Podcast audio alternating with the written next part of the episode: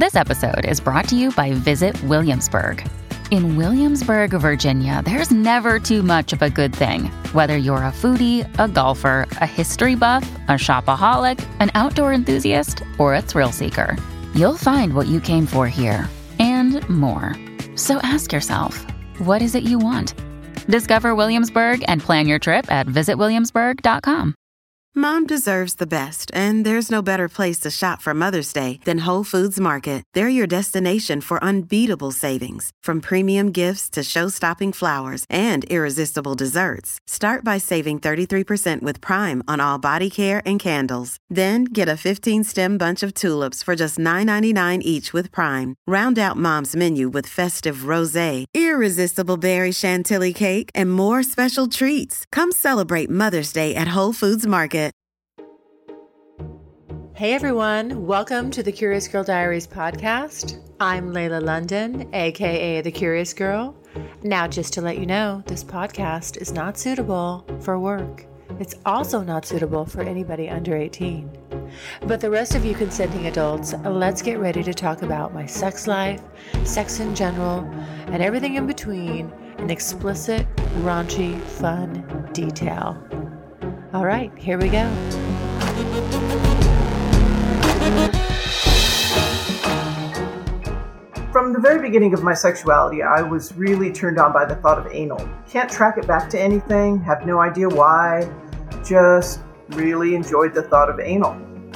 I have often said that my hesitation to using a strap on is because I worry that I'm going to suck at it. You don't truly understand that until you strap one on and you fuck somebody. And then you will appreciate the cock owners in your life so much more. I wouldn't say it's for everyone. I really wouldn't. I would say that it presents a wonderful possibility to explore your sexuality in a different way. I always laugh too because it's like the very first question sometimes from a potential giver is, Are you gay? And honey, if he's been with you for a while and if he's eating your pussy, he's not gay.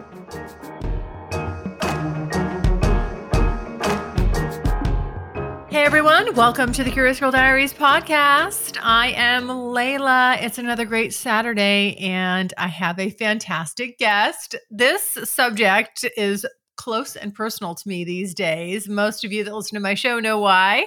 But I have Ruby Ryder, and she's a podcaster, blogger, sex worker, sex educator, and a published writer of erotic fiction. She's been educating people about pegging for the last 12 years. She's moderated panels at sexuality conferences and taught endless classes all about her favorite subject, pegging. Ruby's two missions as a sex educator are to help interested people add one more thing to their sexual treasure chest of choices by teaching them all about pegging and to do everything she can to encourage more sex positivity with less sexual shame. A girl after my own heart. Welcome, Ruby, to the Curious Girl Diaries podcast. Thank you. It's lovely to be here, especially talking about my favorite subject. First of all, I love your logo. You guys have got to check out Ruby's website just to see this fantastic logo. I love it. That, that woman looks like you. Is that? It is me. That's your likeness. yes. Yes. Yeah, there's this genius graphic designer, and he spent a couple of months at my house in one of my spare bedrooms, and he wanted, he said, You need a new logo. And I had this idea of me riding the dildo, right? So he put me on the back of the couch. I straddled the back of my couch, dressed up like that, and then he turned it into that. It's perfect. And with the riding crop and everything, I love it. Oh, yeah. Taming those dicks. Okay. Now, Ruby, can you just give us a little bit about your background and how just I'm really curious how pegging became such a passion for you. Well, from the very beginning of my sexuality, I was really turned on by the thought of anal. Can't track it back to anything, have no idea why, just really enjoyed the thought of anal. And that was like even before I became sexual, was sort of like masturbatory discovering things because I had access to Penthouse Letters Forum. And that's the one with no photos. It's just the letters. And I'm doing air quotes here because, you know, whatever, they make them up probably. And that was really convenient because they had, it's all sectioned, you know, so you just turn to anal, or at least I did. And it didn't make any difference which direction things were going or who was doing what to whom. There was anal play involved. I was happy. And then I came to the day when I found the letter and it was so cheesy, but it was definitely sort of the Rubicon or the epiphany because it was about two couples. The women had labeled themselves football widows because their guys were always at the bar watching football games. So they came home one time after the football games and the women had strap ons on. They had footballs on the ground and they made them bend over like they were centers and they fucked them. I told you the stories were cheesy, right? but I had no idea you could do that. And that idea grabbed a hold of me and never, ever, ever let go. Now, I labeled it bad and weird and different and strange, like a lot of us who have different sexual desires or interests than what society deems acceptable. And I wrote stories about it and I filed them away in a filing cabinet. And I really mean a filing cabinet. I don't mean a locked folder on the computer because that was way before. And then I got married twice. I did approach both husbands with this idea of anal play, and they weren't mean about it, but both of them just kind of said, mm, "No thanks." And I not their lane. Yeah, yeah. But I had so much shame, and like I said, I labeled it bad and weird and different and strange. I had no self confidence to persist and say, "Wait a minute, this turns me on." So I filed it away again. And after I got divorced the second time, then I sat back. I was 50 and I thought, okay, if not now, when? And I decided that was the time. And that's how Pegging Paradise was born. That's my website. So, yes. I love it. Your website, by the way, has so much information. I it does. Well, it's like 12 years old. well, it's phenomenal. I mean, really, I, it's like it's this is the mecca of pegging. Like I haven't seen this much consolidated information about pegging in one spot. So it's fantastic. So if anybody has any interest in pegging at all, you've got to check out peggingparadise.com because it's got so much stuff in there. And we'll get back to it at the end too, and I'll make sure it's in the show notes. But can you just define? I'm asking for this because I told somebody before I was doing this interview that I was going to be interviewing you and what your area of expertise was in, and they weren't actually clear on what pegging was. So, could you define pegging for us? And also, why should people add pegging to their sexual treasure chest choices, as you like to say? Well, that second question is there's so many answers to that one, but let me start with the first one.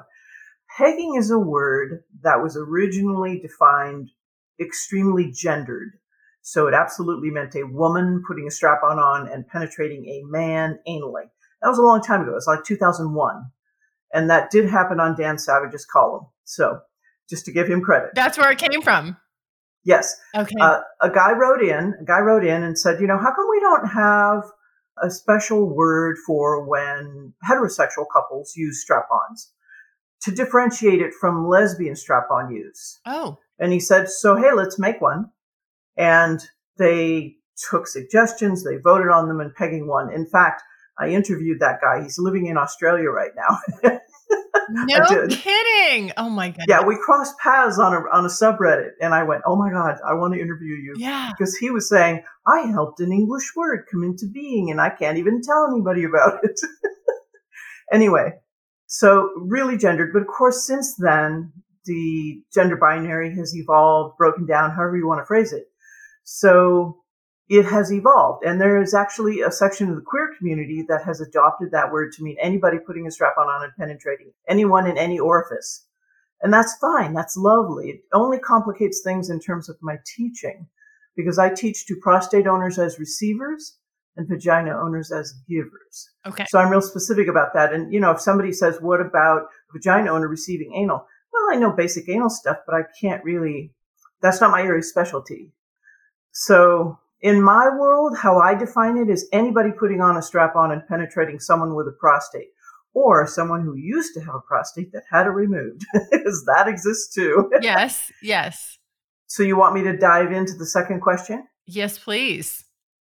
Oh man, there's so many reasons. Okay, the first one, and this is where I think, you know, pegging is magic and it can save the world. Of course, I think that is when you engage in pegging, what you're really doing is you're being given an opportunity to experience sex kind of from the opposite side of the bed. Now, I understand these are all generalizations and stereotypes and things, but you get a chance to take on your partner's usual role. And because of that, you gain compassion and understanding for their usual role. And it is eye opening. You learn so much. Like, for example, vagina owners, most vagina owners, unless they've done strap on play with somebody, don't have a clue what it takes to fuck somebody. It takes balance and strength and endurance and grace and multitasking. It takes multitasking to a degree that vagina owners will never truly understand because we can strap it on. It's always hard. We don't have to have just enough fun to keep it hard, but not too much fun where things end early. And it's an athletic event. it really is. You use muscles you never knew you had. Okay, Ruby Ryder, hold on. I just have to interject. Okay, I want you to keep going, but I have to, like, I have often said that my hesitation to using a strap on is because I worry that I'm going to suck at it. I know that men do the heavy lifting and I love that they do the heavy lifting. I'm so worried that I'm going to be that I won't have any rhythm or ca- the right cadence or I'm just going to do it wrong and I'm just like it's intimidating. And so you know, to penis owners, thank you. We get it. Like this is not an easy task that you do when you fuck us. So, okay, please continue. and you don't truly understand that until you strap one on and you fuck somebody. And then you will appreciate the cock owners in your life so much more. I mean, they rock. That you know, it's an athletic event, it truly yeah. is. Yeah. But when you're new at it as a giver, there are ways to soften that learning curve. It's a pretty steep learning curve. I, I grant you that. Your fears are pretty well founded. Okay. but at the same time, there are positions that are easier for the givers. And also just to find yourself in a position of, or in an attitude of, okay, this is not going to be perfect at first. There's a learning curve here. And I've never had one of these. I don't know how to move. Yeah. Right. And I just, this is going to be interesting to learn how to do this. And because when you watch porn, there's so many videos of cock owners with that beautiful roll of the hips, right? Yes. That takes a while to learn. That is not necessarily comes right off the bat. Yeah. So there's learning on both sides though, because, you know, that's just an example of some of the stuff that you figure out when you're the giver. But as the receiver, of course, you're going to be learning things too. So in that situation, you learn that foreplay is not really foreplay. It's like the first act of the play and deserves to be treated as such. Yeah. You know, it's not 20 seconds of impatient, can I put it in? you know? Interesting. Okay, that's a good point. Now you're just like I'm getting like alarm bells going off because I'm just like thinking like I'm strapping this on, I'm going right in. But I would crucify a guy if he did that to me. I'd be like, hey, where's the foreplay, fucker? You know? exactly. I got asked one time, um, have you noticed that guys who receive pegging that they're more peaceful? and I haven't actually had that word used before, but I have had givers write in and say, "Oh my God, he's such a more of a, a solicitous and yeah. considerate lovemaking partner now. All kinds of Oh. foreplay." Oh, yeah, because okay. they understand.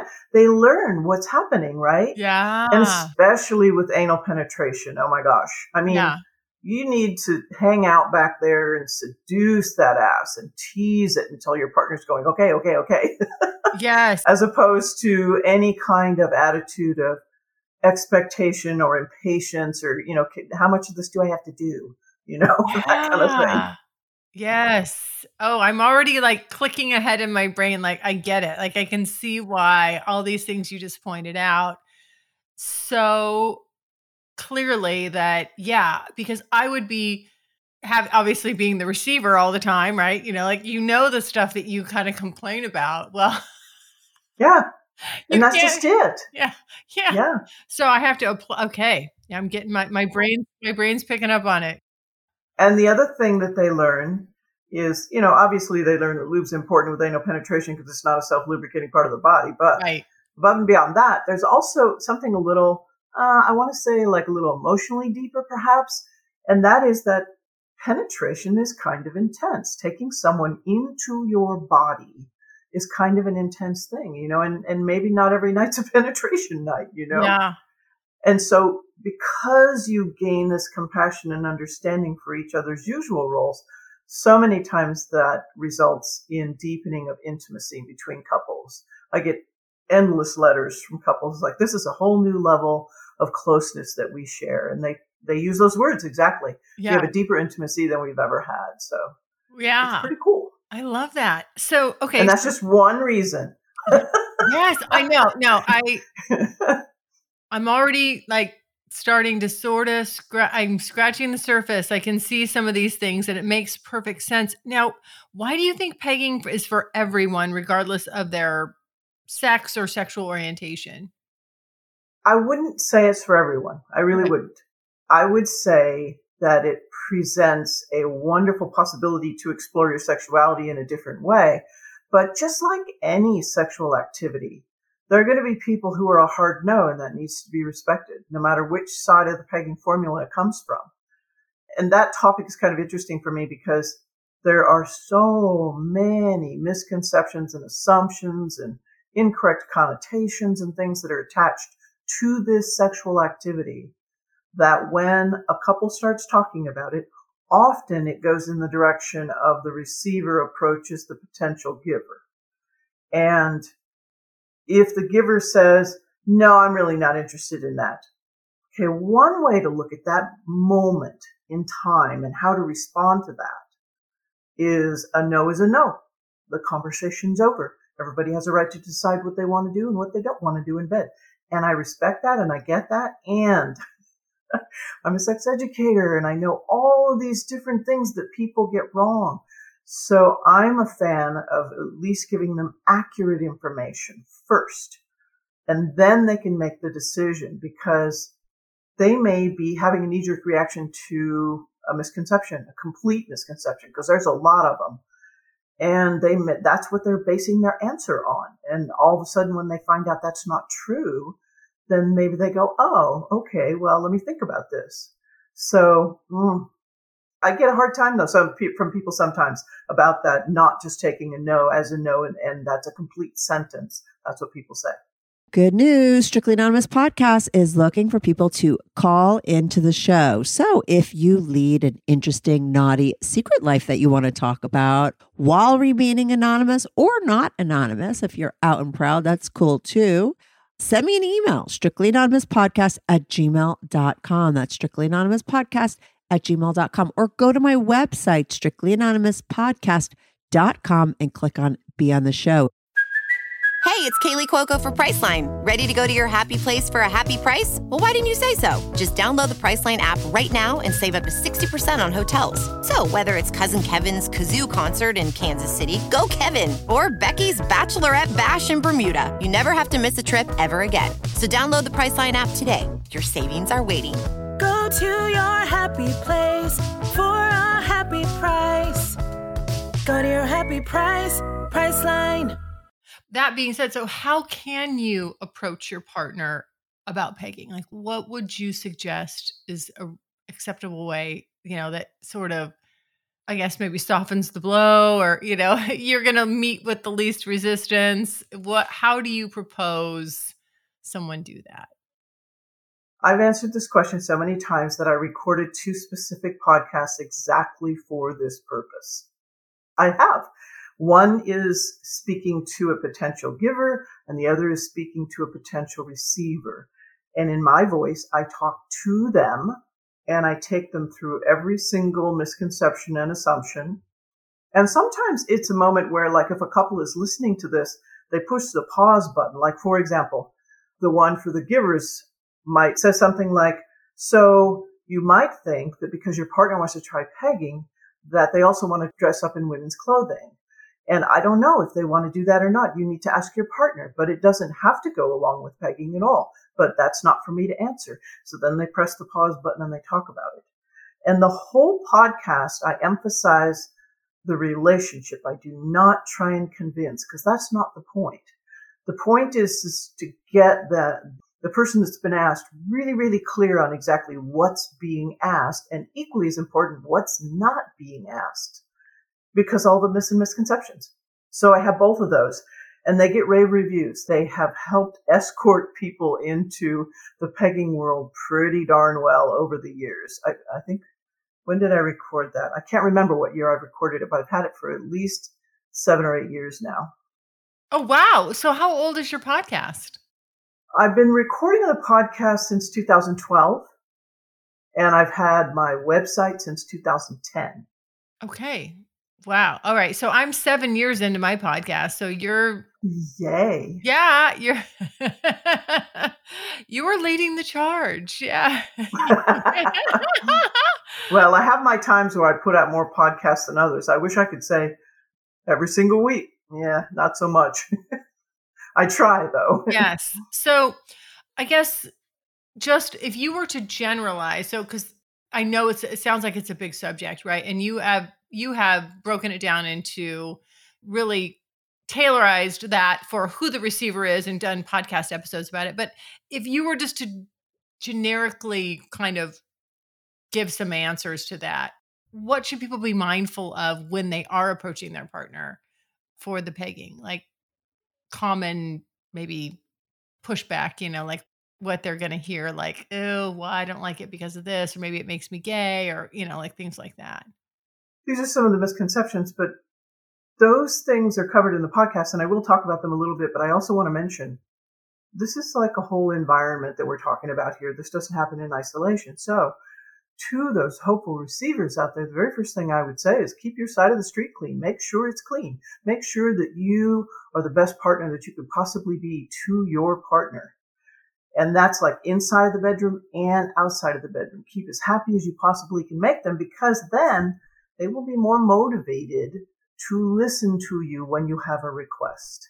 They'll be more motivated to try something new because you're an awesome partner in all the different ways. Yeah. You know, helpful, whatever. Everybody knows kind of what I mean with that. But yes. because that's the background of things. If you're, if you come home from work and grab a beer and sit and watch TV and say, cook my dinner, yeah. Cook my dinner and peg me. mm-hmm. Or you, you don't pay any attention to how happy they are and what they need or don't need. In fact, you probably haven't asked them and then all of a sudden you're pissed off because you ask them to peg you and, and they say no. It could have nothing to do with the misconceptions around pegging and everything to do with your relationship. So having said that, there's all kinds of misconceptions. The very first strongest one, of course, is about sexual orientation.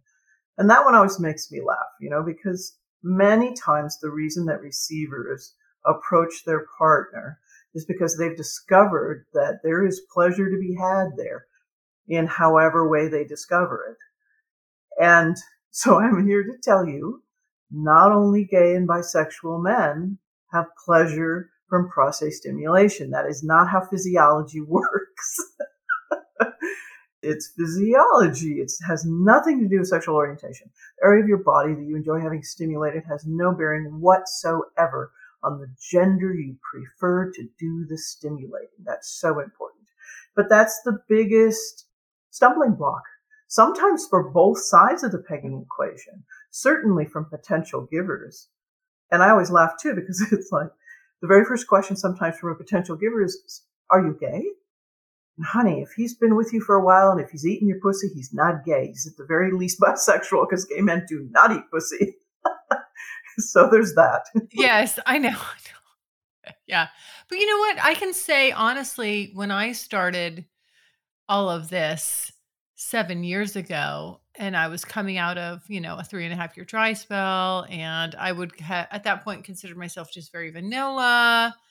There's just so much i just didn't know and you know if i roll the clock back and imagine someone asking me to peg them i would have been like i might have thought that too. Naturally as a female that would have like triggered an insecurity in me i think like whoa wait a minute because i don't have a penis i can't give that to you like is that something you want i mean you know there's i think there's all this kind of weird stuff that can come up especially if you're you know just conservative sexually and so i'm appreciative you know of you telling us this stuff because I mean, you really did hit the nail on the head. It's like, it's not about which way you're inclined to go. You know, men have a prostate and it's a pleasure. It's like our I guess I would liken it to our clit. Would you liken it to the, our clit or our G spot or something? I mean, like there's a lot of pleasure that can come out of that area for them. And so to not explore it, maybe I would say to get women to understand, like, well, pick a zone that you're just like, you don't want no more touching, no more exploring. Like, can we take something away from you? And maybe that would sort of trigger a response like, oh, wait a minute. Okay. well, yeah, that's transactional. But at the same time, when I teach my class, and, and part of the reason my, my webinars always have a free option is because there are so many myths and misconceptions that I want to correct. Because I remember way back when I started the website in 2010, I was having a dinner party. We had had dinner. We were all talking and sitting around afterwards. And there was a woman who was my mortgage broker way back when I owned a house. and she's a lesbian. And I know this about her. And she said, So what have you been doing? And I said, Well, I'm starting to write erotica and do sex education. Really? And you can always tell, you know, how much people want to hear because either they lean in and go, Really? Or it's like, Oh, that's cool. And walk away. Yeah, right. And she said, What about? And I said, Pegging. You know, the woman puts a strap on on and does a guy. As a lesbian who does strap on play with her lover, she said, Well, why wouldn't he just go find a guy? I said, Because he's straight. Yeah. you know? Yeah, it's a very, very strong connotation. Very, very strong. It is. So that's why my webinars are free. Yeah, it is. No, you're right. And thank you for doing that and setting the record straight because you're you're right. I mean, like that. Like I said, if I roll the clock back, and you know, I would have been like, "Oh, ooh, what do you mean? You know, like what's going on here?" Like back then, that would have made me insecure as a female, going, "Uh, is he bisexual? Is he gay? Like, what do I have? You know?" Well, yeah, and it still can. It Yeah. still can for potential givers get them insecure because of that reason. It's like, well, I don't have one, so how are you ever going to be satisfied? Right. Yeah. Yeah. Yeah. It's a toy. It is there to stimulate the prostate. It's not about, and, and it's what's attached to the toy.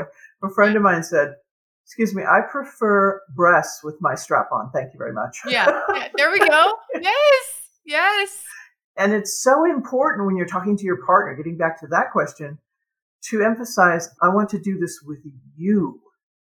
And if you can, ideally, approach it with excitement, approach it with enthusiasm as opposed to shame and embarrassment. Yeah. Sometimes that can be difficult to do. Yeah. But, you know, if you come to your partner and say, so, hey, I just found out that there's a way that I can have those amazing orgasms that I give you when I do the G spot thing and your clit and everything.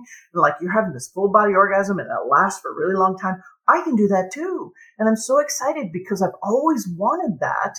And so I want to explore pegging with you. And before you make any assumptions, sit down and listen to this podcast with me. That's what I would do. There we go. Yes. I love that. So, any other kind of misconceptions or stigmas that you feel we should point out? It's not about pain. If it hurts, you're doing it wrong. That's how simple that is. Still to this day, on some of the subreddits, I'll get on there and somebody will say, Oh, it only hurts the first time. And I'll say, No, if it hurts the first time, you are doing it wrong. it does not have to hurt. And it's not about pain. So there's that one. There is, um, there's all the, the porn connections because don't get me wrong. I love porn. Porn's awesome, but porn's a show. Porn is kabuki sex and professional pegging porn is completely overrepresented in connection with feminization of the receivers. So dress them up as like a woman.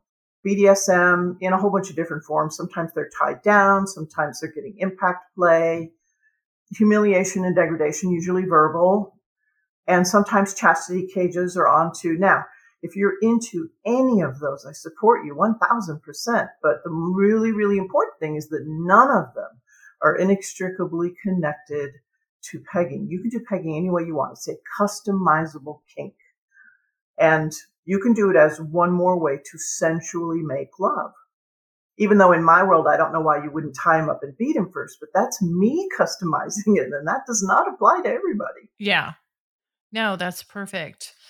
Now, this is my question because I'm I'm wanting to venture into this and with a partner. And what if I suck at it? like, I'm intimidated by it a little bit, right? I was telling you, we kind of touched on that briefly a second ago, just like with the you know, like me, like what if my my rhythm's off? Like I I have all of these little fears in my head. So how can I, you know, as the giver, where should I go? How can I overcome that and get just really get myself kind of in the right mindset, I guess, or prepared to do this well? I think that's a great question. And I think that a lot of that involves the partner as well. Because one of the things I tell the partners is, okay, look, you've had one of these your whole life. you know how to use it. You know how to move your body. You know how to, even more importantly, move your partner's body so that it's easier on you. And you've got lots of tips and tricks and things, right? So please feel free to offer those, but only offer them if you can deliver them kindly, diplomatically, and without criticism, non-critically. I ran across a thread on, on one post where somebody asked the question, what's the most embarrassing thing you've ever said or said or done while getting pegged, I think. And some receiver posted on there that he said, uh, you fuck like a girl. oh. It may be true, but don't ever say that oh. because oh there is an imbalance. What does fucking like a girl mean? See, I don't even know about enough about pegging to know like is that that I mean, it sounds like a like you know you're not a compliment, but like what? It is not a compliment. Yeah. You're right. It's it's like you lack that beautiful roll oh, of the hips okay. when you're fucking somebody, and okay. your whole body. Dis- you're disjointed. You're not. Yeah. Yeah. It, it, does not look natural. It's yeah. you know that kind of thing, and that can be true. But you never ever want to say that because you have someone who is actually making a huge amount of effort and potentially getting through fears like you were expressing about sucking at it. And you want to be in every way supportive and grateful and encouraging regarding that. Because in the beginning, you might suck at it. Absolutely. But you know, sex can be funny too. It can. Yes, absolutely. right. No, I mean, I can't really visualize myself with a strap on on without having a sort of a little bit of a chuckle. Like before I try to put my game face on, like I'm going to have to be like, get the giggles out because you got to see if you can do a, a helicopter. Yeah. Oh, that would actually break the ice for me. If I could do the helicopter, that would be very fun. You know, I'd be like, okay, I did it. All right, now I'm I'm feeling my dick. I'm feeling it. I'm feeling it. You know, working Good for to go. me. Yes, I'm, I'm like I'm stepping into that role. So, where should someone go to get a good strap on? Because I've heard like you don't want this. You know, there's things like don't do this, don't do that. I would like to find a good strap on that also provides stimulation for me as a female while I'm penetrating him. So, how do I even do? I mean, I literally do not even know. I'm ground zero, Ruby. I mm-hmm. don't know what's good and what's not good. And this is one of the webinars I teach. And it takes two hours because there is no one size fits all. There are so many factors to take into consideration, so many that it would blow your mind. And this is why every single time I see the question posted, so what's the best pegging equipment? Mm-mm, cannot answer that question because it depends on your body shape. It depends on your preferences in terms of how it looks. And the dildo that you get depends on how sensitive the prostate is of the partner that you have. And if you wanted to orgasm as well and have something that brings you pleasure, then you need to match up how your favorite type of stimulation is with a toy that can hopefully provide that for you. There's so many different factors. Do you want a, a, more firm toy? Do you want a softer toy? And that has to do with the receiver. There's just so much to take into consideration. I probably could have sold a zillion stupid pegging kits by now if I just said, oh yeah, get this one. But the disservice that I would have been doing is, is that it's not for everybody. And sometimes if you have a semi reluctant giver who's kind of like, well, I will try this. I'm not really sure. and you give them a harness that's uncomfortable, it pinches, it's hard to use, it doesn't hold the toy very well, they might just say, fuck this, I'm not, I don't want to do pegging, it sucks. yeah, right. And I don't want to do that. I would be like, oh, you know, like, geez, I tried it, but it was, it was a flop. It was just too hard, you know, it was just, I didn't like it. It was unpl- why would I want to do something like that? I mean, ideally, when you explore new sexual territory, even if you're you're in the mode of I'm doing this for my partner, which is a lovely place to be, it still has to occupy at least benign or better. if it has some real negatives, then mm, probably not a good thing to include in the sexual treasure chest. So, just I guess generically speaking, then I guess what would be some sort of things to maybe avoid then? I mean, I don't want to get like I don't want to gravitate. Don't buy your stuff on Amazon okay, thank you. I see. I might have done that. I'm no joke. I with the partner that I'm referring to, like he and I have a naughty list that we have going on Amazon, and yeah. I think he threw some sort of strap-on stuff in there, and I would I might have been like, okay, I'll get that. Yeah, and with with a few exceptions, there's a few small companies on Amazon that are independent small business companies that are on there that are perfectly fine. But like for example, the dildo you get, you want to be 100% silicone. How do you know if it's 100% silicone? Well, guess what? On Amazon, you don't. And that has to do with, okay, starts back in how toys are shipped into this country and how they're classified for customs. And they're classified as novelties. All the toys are, even the best ones are. That classification allows them to fly under the radar of the FDA. So nobody is overseeing this and making sure they are what they say they are. This allows them to lie on the label. Yes, they can. So you can buy that $8 100% silicone, air quotes, dildo, and it's not. It's totally not. So, okay, fine. What if it's not silicone? Who cares? You care. Because two big problems.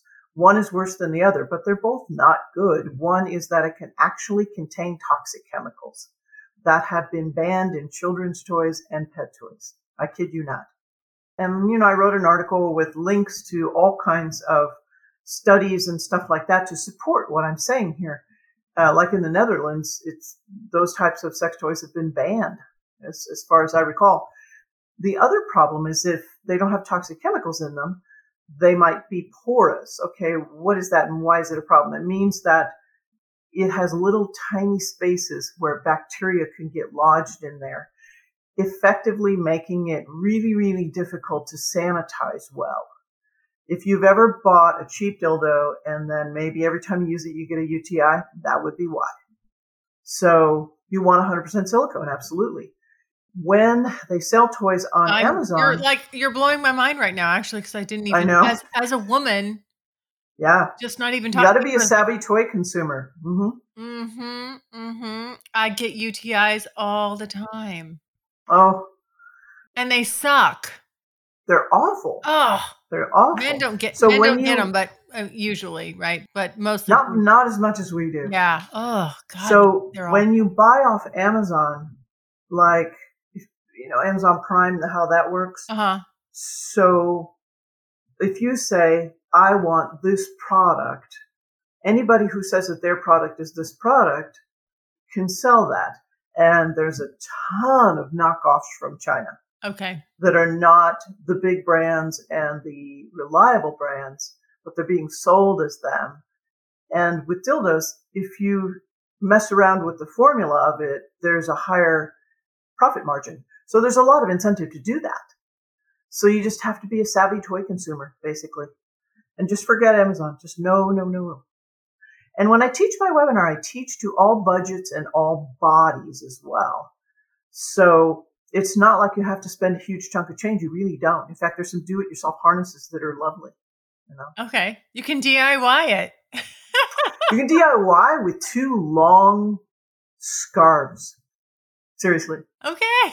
I love you can it. totally make a harness out of two long scarves. I love and so when people say, okay, how cheap can I get into pegging for? They'll look right? for less you can get a good 100% silicone dildo for about 25, 30 bucks.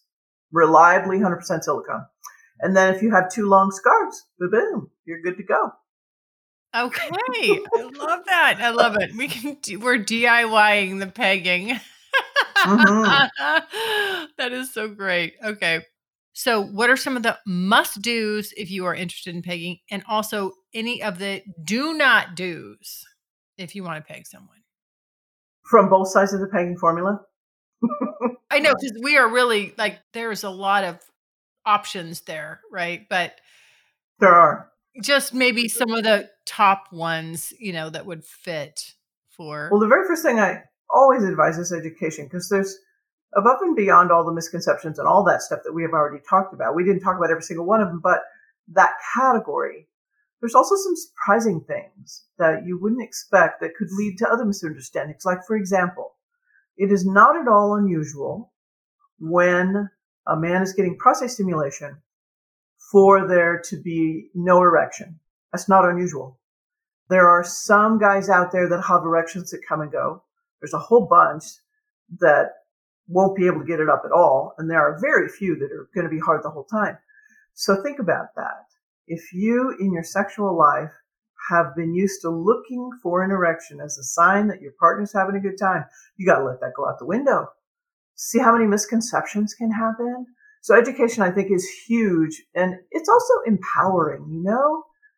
It's like those fears that you expressed. It's like, what if I suck at it? Well, the more information you have, the less chance that's going to happen. Right. Or I won't be in my head worrying that, oh my gosh, I'm sucking at this. Am I doing this right? You know, I'll just be, I will be present and in the moment if I'm better educated about more so. what to expect. Yeah. Yeah. Yes. But other things like, I don't know, from a receiver's point of view, you wouldn't have want to have a huge, huge dinner and a bunch of alcohol and then receive. It's like, no. In fact, being present is really important because pain is an indicator. And if it hurts, you need to be able to communicate that to your partner. And your partner needs to be present enough to be able to receive that communication and change what they're doing. So let's see any more don'ts. Some people get really intense about like all kinds of enemas and things because they want to be totally spotless. This is an area of your body you simply can't get around. This is where the shit comes out, you know? So you can make it pretty darn clean, but there's never a guarantee. The thing that people, that it's important to understand is that it's not like plowing through excrement. if it is, you're doing it wrong. but you really only have to rinse out the area that is involved in play, and that's your rectal canal. And then you're probably pretty good to go. Well, I have a girlfriend who she always laughs about the whole that that it's such a big issue about the clean out for pegging, right? Because she says, "Look, I love anal sex, right? Receiving it, and any guy who has ever done that with me has never asked me, "So, are you going to clean out?" I've never had it asked of me either. there you go. So maybe they're trying to, uh, maybe they're appealing to our delicate sensibilities. I, honestly, I just don't think that, you know, from my point of view, I would say that most guys that are going to go back there and do that, like, they're not concerned about that per se. Nobody, I mean, you know, nobody wants to stumble on, you know, a bullet in the chamber, but if it happens, it happens, right? I mean, like, I would think too that most women would be like, no, maybe not, n- not tonight or not now or whatever. Like, you know, and it's if just you know your body well enough, sure. Yeah. yeah. yeah, I mean, but it's just uh, to me, it's like one of those things. It's like, I mean, poop happens, you know. Like I've certainly seen like a butt plug, one of my butt, from me, come flying out, and I'm like, I think I saw something on there. Who cares? yeah, exactly. you know, I mean, it's like shit happens. I mean, like literally, it does. Precisely. I mean, I don't know. I just don't get worried about those things, but I know some people maybe they do or they're worried, and I just kind of hmm my recommendation is just lighten up. Yeah.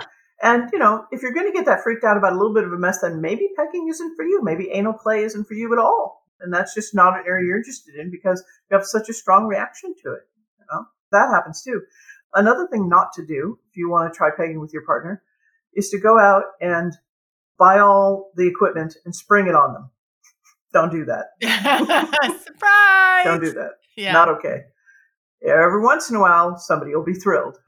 the vast majority of time, it's like, whoa, whoa, what?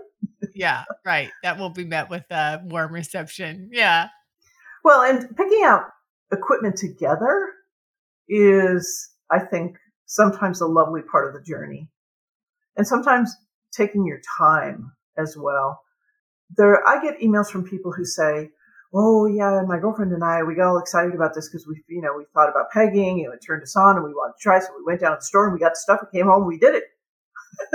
and I'm like, yeah, you can, you can do that. But think of it this way. You could also say, hmm, Tuesdays and Saturdays are ass play nights. You could do just a little bit more each time, a little bit more exploration into his ass, and then finish up doing whatever sexy times you want to do and you can sext each other and go, hey, hey, Tuesday's tomorrow, your ass is mine, or whatever, you know? I own and that. It creates ass. this, yeah. yeah, it creates this air of erotic anticipation. Plus, it allows you to really experience each and every one of those, which may be firsts for you. Maybe not firsts as a person like ever had something in your ass, but maybe it's the first time your partners put their finger in your ass, you know? and it allows you to fully experience those potential firsts as opposed to zooming through them. But, you know, people can do it whatever way they want. Yeah, I love that. Okay, so what are some of the benefits of pegging for men? if they're the receiver, obviously. Yeah, yeah, yeah, yeah. The level of pleasure is pretty extraordinary. Any guy who has experienced an orgasm from concurrent prostate stimulation and cock stimulation has had an orgasm like that pretty much across the board. They report those orgasms as being roughly 10 times as powerful as a regular cock centric jerk off type of thing, right? Yeah. That's a pretty powerful motivator. Plus, prostate stimulation opens men up to a world that now includes full body orgasms and multiple orgasms which is pretty rare. I mean, I've heard guys complain about, well, I can give my girlfriend this like endless orgasm and she's trembling and speechless for five minutes. And mine goes, but boom, but boom. I yeah, know. Not when you involve prostates. Yeah. So it's pretty extraordinary. And then as an added benefit, prostate health. Haha. Absolutely. There So- you go. Yeah. There's a medical condition in our country that's kind of epidemic that is called BPH. It's benign prostatic hyperplasia. That's medical speak for enlarged prostate. It affects 50% of men in their 50s, 60% of men in their 60s, 70% of men in their 70s. You get the idea.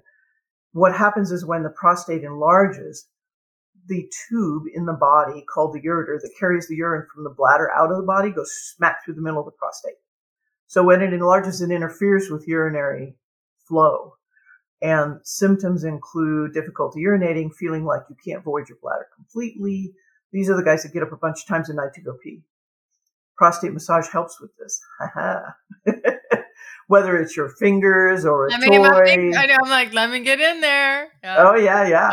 And pegging, it's like, yeah, absolutely. So it's a health benefit as well. Because more the more you keep those fluids running through there, and it is also an area of the body that is like in that whole pelvic floor area, which holds tension and is typically not an area of the body that gets attended to, so to speak. It doesn't get massaged, you know? Families have a lot going on. Let OLLY help manage the mental load with new cognitive help supplements for everyone four and up, like delicious Lolly Focus Pops or Lolly Mellow Pops for kids. And for parents, try three new Brainy Chews to help you focus, chill out, or get energized. Find these cognitive health buddies for the whole fam at olly.com. That's O L L Y.com. These statements have not been evaluated by the Food and Drug Administration. This product is not intended to diagnose, treat, cure, or prevent any disease. I've never pegged anybody yet, but I have fisted a guy. And the response from as I was stimulating his prostate, I've never seen something so explosive and orgasmic. I'm not touching his penis. I wasn't concurrently stroking his cock. It was all prostate. And it was the strongest, most just unbelievable orgasm I'd ever seen a man have. And I was sitting there like, watching it like I'm on a ride at Disneyland going, holy. I was going to say shit, which is not appropriate for this, but holy, holy smokes. though, yeah. holy smokes. Look at what I'm doing to this man. Like, look at the pleasure that I am giving my partner right now. It was amazing, hands down. I mean, I, I've never seen anything like it. So I'm sold. this is one of the things that gets potential givers interested sometimes. Because if they're kind of wavering, I say, well, you know, try this. Put a butt plug in and have intercourse. And let your partner watch how much more intense your orgasm is. I mean, one of the other things that, that I think is truly a benefit for men, and this gets way into like masculinity definitions and all kinds of stuff like that is for the most part, men have been forbidden to portray vulnerability in our society. It's always conflated with weakness. It's like, oh, that's weak. No, it's not really. Because when you open up and take that risk and emotionally expose yourself to your partner, that takes so much courage. It's not weak at all. But men are forbidden to do that in our society, sadly. And again, stereotypes, but man, there's a reason they're a stereotype. So I am a believer that you can't really experience pleasurable anal penetration without vulnerability. So sometimes it's like one of the first times that a guy has really felt himself completely open up and let go and receive and be vulnerable. And for the men who are aware that this dynamic exists and that this part of expression for them is forbidden, they can really crave that. And for the women that are with them, they can offer that experience to their partner and a, in, a, in a safe environment where they can hold that space for them.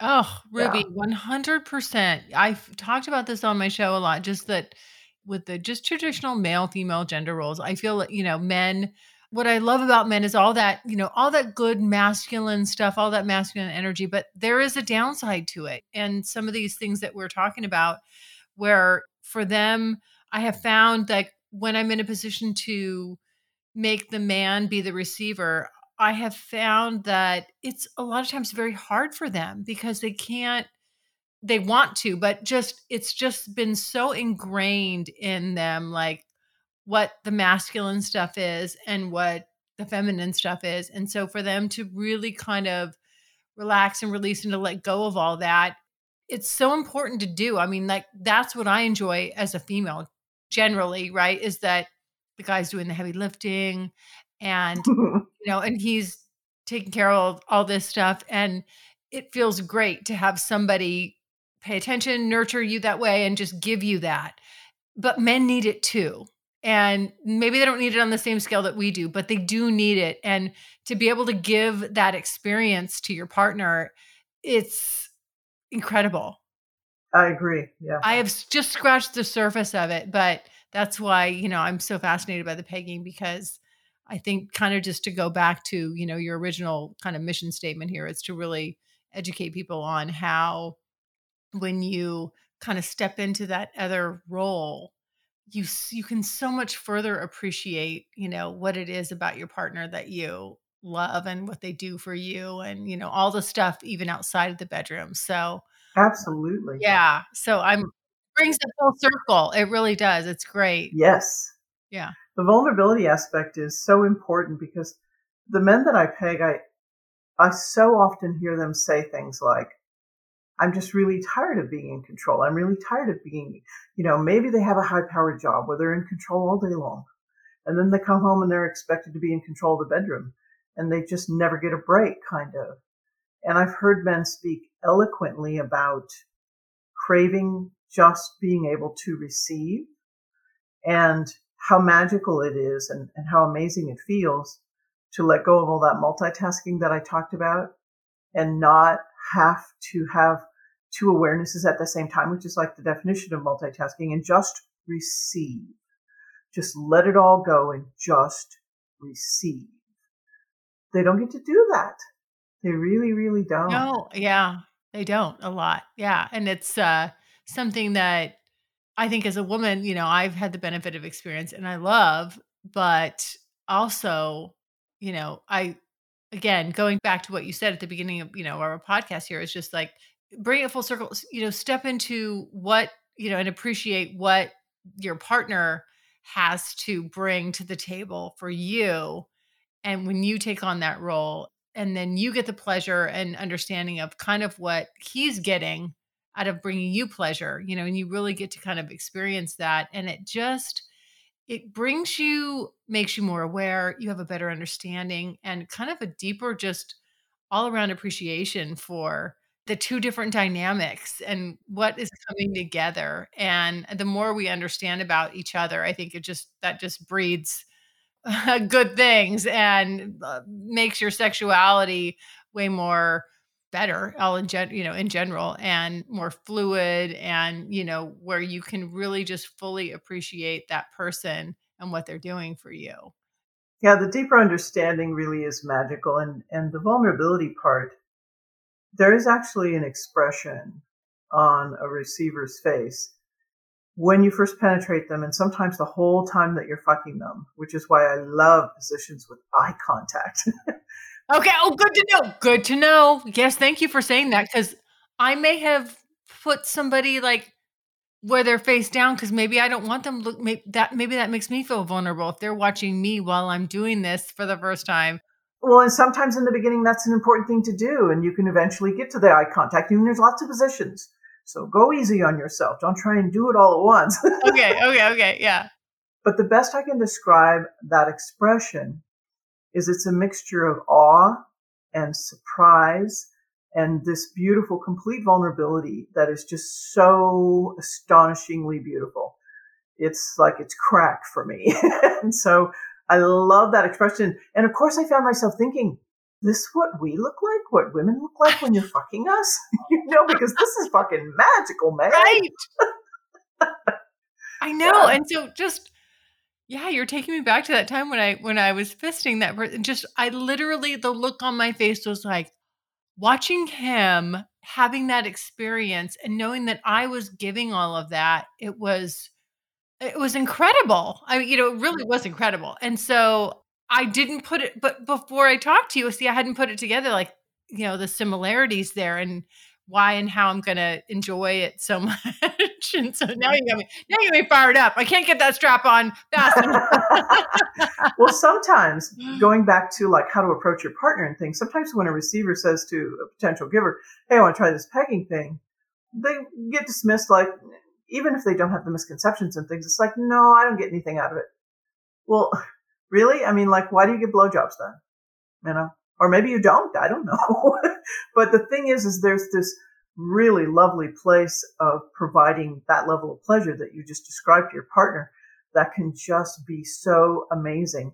And sometimes this also ends up getting uh, givers so intrigued because they say, "Oh my God, he made sounds he's never made before," and that happens with prostate stimulation. Yes. Sometimes these noises just come out. oh, I so love cool. the noises. The Me noises. Too. It's my favorite. Oh, is it just yeah. like, uh, uh, uh, oh, I mean, like that's why I record that shit because I play it back and I'm like, oh, that was so hot. Like that's how? a great idea. Yes. Because when you're on the giving end of a things, boomerang. yeah. a loop. So because when you when you're behind the strap on and like just like a cock owner watches their partner, at least the best lovers do this, and tries different things and then finds something that, you know, they can see is really good. You do that with the strap on too. And I can't tell you how amazing it is to just like you find that perfect angle, the position, the toy, the whatever and every stroke in you get a moan. It's like, okay, I could do this for how long? Oh my you know? god. Until my legs give out, maybe. Because I know what that's like as the receiver when it's like those, you know, just the really getting into the intricacy of every stroke and just feeling all the details of every stroke. Like that's how I want to fuck somebody like myself. Like, you know, like I want to do that. Like what I was just feeling, I would love to be able to give that to someone else and have them feel what that's like because it's it's amazing you know and so if i can be amazing and give that to someone else Yeah, I'm all about it. Like, yes, sign me up. so I think we're this might be a little redundant. It's my last question, but because we you know what's fun about this interview is now you didn't know what the questions are, but naturally we were the way the conversation went, we just sort of butted up against every question just kind of perfectly. And no pun Nice. intended there when I said butted up. But there are puns everywhere. Yes, I know there's puns everywhere. Okay, so but you said my particular area of fascination that is deep, and you said pun intended, into the subject of pegging is how masculinity intersects with pegging. So I want to know after 12 years of educating people about pegging, how does masculinity intersect with pegging as you see it? That intersection, the experience of pegging allows a man to open up and feel parts of himself and express parts of himself that I believe society trains out of men non-consensually from small boyhood. And I can't emphasize how valuable I think that is because it's almost like if we go by all of those rules that are sort of what I call the man box, which was a term coined by Tony Porter in a TED talk, and it encompasses all the characteristics that men are expected to portray to be considered manly men and masculine and all that. If we go by those rules, then what you've got is someone who is kind of a part of a human being and you're not allowing them to be fully expressive of all parts of them. Because heaven forbid you should do anything that could be perceived as feminine or gay. Because that's the unspoken rule, which is so fucked up on the face of it because it basically implies that those are less than when compared to masculinity, which is bullshit. But nonetheless, it's really hard for men to get out of that and to actually start exploring those areas. And sometimes it's even difficult because givers, if they've never seen their partner be vulnerable, they can sometimes have an, a bad reaction to it. It's like, oh, you were so weak. That's not what I like in a partner. Ugh, you know? So there's pitfalls and things, but exploring those areas is so valuable. It's so valuable. And that's what I think that guy was talking about when he said men are, you know, have you heard of men being more peaceful after they've been pegged? I think they're softer. I really do. Because I think it changes you to take someone into your body, to open up, to receive, to be vulnerable, to have someone paying that much attention to you. It just feels so incredibly special. And sometimes this is really important for anybody who doesn't have the education, doesn't get the education, goes off and tries it. I, I talk about this as often as I can because it's really important. There can be an emotional response, meaning when you start doing prostate stimulation, it is possible to have a like a welling up of emotion in the guy. And it's so important to understand this because sometimes guys are like, you know, what the hell is this? I don't want this because they've been told their whole life they're not supposed to cry, right? Yeah, right. And if you don't know that this just sometimes happens, I mean, it happens in women too. When you stimulate their G spot, about 30% have an emotional reaction. So it's so important to know that it happens with men too, because the women of these guys, uh, if you look over and see your partner welling up with tears, it's really important to know what's going on. Otherwise, you can just kind of, you can make it all about you. You can look over, see the tears and go, Oh my God, what's wrong? Did I hurt you? Oh my God, what's wrong? What do we do now? Oh my God. No, you just need to hold space for that person. You just need to be there for them because you've got someone that they're most vulnerable and most tender. So I've heard of stories where they try this the very first time. The guy cries because it opens up something inside of him and, and he can't do anything about it. And she says, not doing that thing again because you cried. Oh, honey. Oh, dang. tears, yeah. tears can be lovely. You know, they're good to come out, better out than in, you know?